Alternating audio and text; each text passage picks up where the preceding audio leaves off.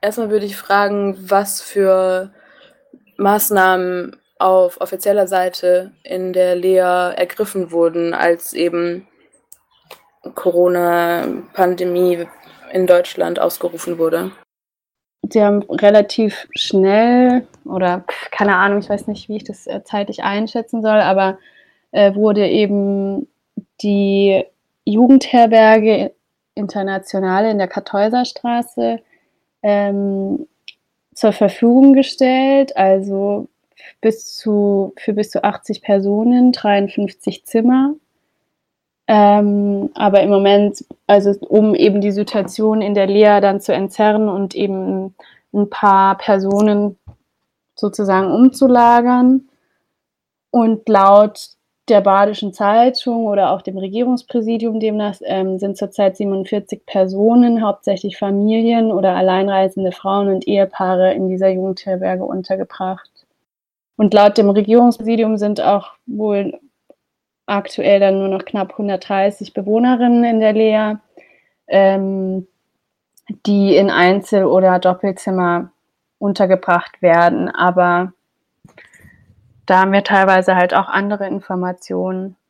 Also auf Anfrage an das Regierungspräsidium wurde uns geantwortet, dass sie sich bemühen, jede äh, Person in der Lea äh, ein Einzelzimmer zur Verfügung zu stellen aber es gibt viele Zweierzimmer immer noch und es gibt auch äh, Zimmer, in denen drei Personen sind. Und weitere Maßnahmen in der Lea waren eben, dass ein Quarantänegebäude eingerichtet wurde, ähm, in denen eben Personen untergebracht werden, die infiziert sind oder möglicherweise infiziert sind. Und ähm, ja, ansonsten wurden eben Abstandsmarkierungen gemacht. Ähm, in der Kantine wird mit Abstand gegessen, zwei Meter zwischen jeder Person. Ähm, es wurde früh äh, wurden Zettel ausgeteilt, äh, in denen drauf stand eben, dass man sich regelmäßig die Hände waschen soll, Abstand halten soll. Ähm, das wurde anscheinend an alle Personen verteilt in verschiedenen Sprachen. Ähm, aber Sonst äh, haben wir in Bezug auf Information oder Aufklärung äh, nichts weiteres gehört. Das bedeutet, dass von der Seite des Regierungspräsidiums die notwendigen und empfohlenen medizinischen Maßnahmen per se ergriffen wurden. Was ähm, bekommt ihr von den Geflüchteten, mit denen ihr im Kontakt seid, mit? Was wird von denen berichtet oder eventuell auch erfragt? Also bevor Corona so wirklich äh, ausgebrochen ist, in Anführungsstrichen, äh, in Deutschland, äh, haben wir halt im Kontaktcafé schon mitbekommen, dass die Bewohnerinnen Angst haben in Bezug auf dieses Virus, weil sie eben im Camp sind, weil immer noch neue Leute sozusagen ankommen, die nicht getestet werden, ähm, weil sie eben auf total engem Raum leben. Und ähm, da waren schon ziemlich früh Befürchtungen da. Ähm, genau, und was wir sonst noch so mitbekommen, ist eben, dass sich durch diese Entzerrung die Angst oder Unsicherheit schon reduziert hat, aber eben nur reduziert hat. Also sie ist immer noch da, es sind immer noch sehr viele Menschen auf engem Raum, die sich Badezimmer teilen, die sich äh, Toiletten teilen, die in der Kantine alle essen, ähm, während Restaurants in Freiburg geschlossen sind sind natürlich Dinge, die man dann irgendwie nicht so richtig verstehen kann. Was für Forderungen von denjenigen, mit denen ihr Kontakt habt, formuliert werden?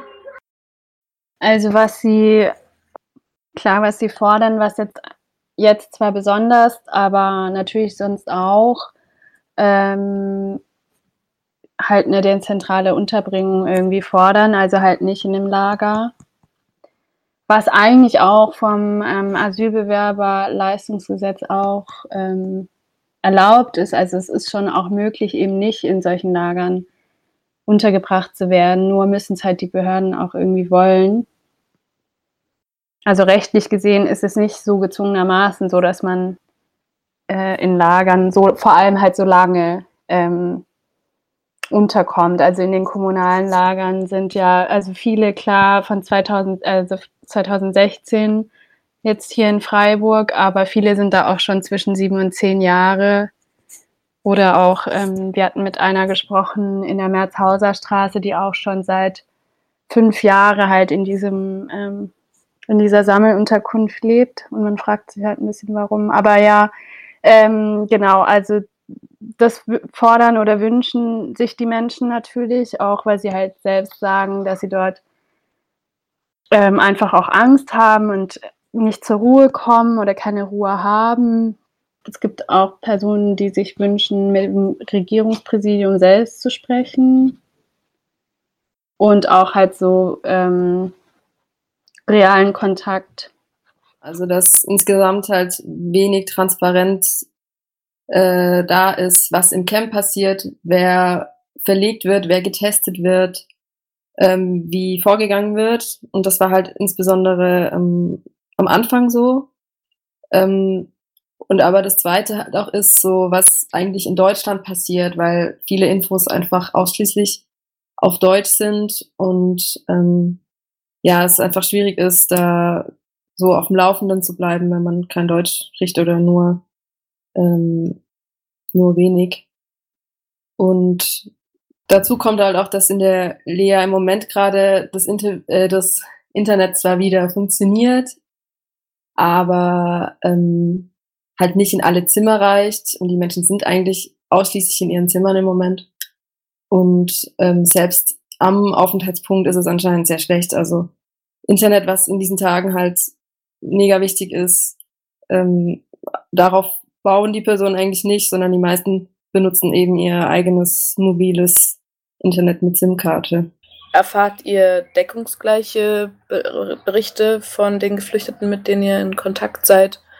Oder ist es sehr abwiegig von dem, was eigentlich von offizieller Seite an Maßnahmen ergriffen wird? Also ich bin mir unsicher, was das Regierungspräsidium für Infos, also was sie meinten, was sie informiert haben. Aber es, also die einzige Info war eigentlich ähm, eben diese Hygieneregeln und die, die kamen auch anscheinend gut an, so. Um, aber genau, also eben so, was sind die Regelungen in, in Deutschland? Das ändert sich ja gerade die ganze Zeit. Ähm, klar, es sind, es sind SozialarbeiterInnen vor Ort, ähm, mit denen man sprechen kann, aber es gibt halt eben trotzdem noch diese ähm, Barriere von, ähm, ja, der Information, was in der Presse oder in den Medien gerade so abgeht in Deutschland. Ja, vor allem ist es auch nur teilweise so, dass die Sozialarbeiterin oder der Sozialdienst noch vor Ort ist, oder? Also ähm, wir waren zum Beispiel in der Lorachstraße 45 in der Sammelunterkunft und da waren sie auf jeden Fall nicht mehr vor Ort und man konnte die eigentlich nur noch per E-Mail oder telefonisch erreichbar und auch keine Sicherheitsdienstmenschen oder sonst irgendjemand konntet ihr selber das, was ihr berichtet bekommen habt und was ähm, euch gegenüber an Forderung gestellt wurde, wie konntet ihr das an die Verantwortlichen weitergeben? Gab es da Möglichkeiten oder ist es gerade noch im Kommen? Vor ein paar Wochen oder so oder vor zwei Wochen hatte ja ähm, das Freiburger Forum so einen offenen Brief ähm, formuliert und auch ähm, ein Gespräch dann mit der Freiburger Stadt gehabt. Ähm, das sind dann am Ende, also die Freiburger Stadt ist dann am Ende die Behörde, die dann im Prinzip entscheidet oder verordnet. Ähm, die Leute selbst, die vor Ort sind in der Lea, also ich hatte mit einem ähm, gesprochen, der dort arbeitet, ähm, der dann halt auch gemeint hat, am Ende sind sie halt einfach die Umsetzungsbehörde ähm, oder ja, ähm, und sie selbst haben eigentlich einfach so kaum bis gar kein Entscheidungsrecht oder können da nicht viel in den Verordnungen machen. Dann wäre jetzt nur meine letzte Frage, inwiefern, inwiefern bekommt ihr von den BewohnerInnen der Lea mitgeteilt, dass sie sich von nicht nur von euch, sondern generell von verschiedenen solidarischen Netzwerken, die sich ja jetzt in den letzten Wochen gebildet haben, unterstützt fühlen international ist ja auch die Leave No One Behind Bewegung gerade daran, ähm, Leute zu mobilisieren und zu sensibilisieren. Also mit den Personen, mit denen ich gesprochen habe, ähm, denen war leider wenig bekannt, was so passiert.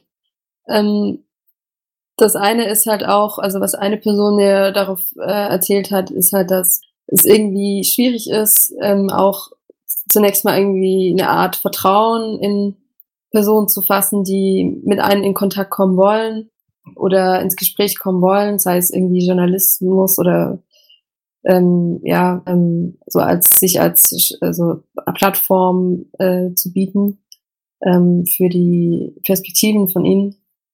Ähm, genau, weil einfach viel zu Recht sehr viel Misstrauen besteht. Ähm, mit wem kann ich sprechen? Was sind die Konsequenzen, wenn ich über meine Situation spreche?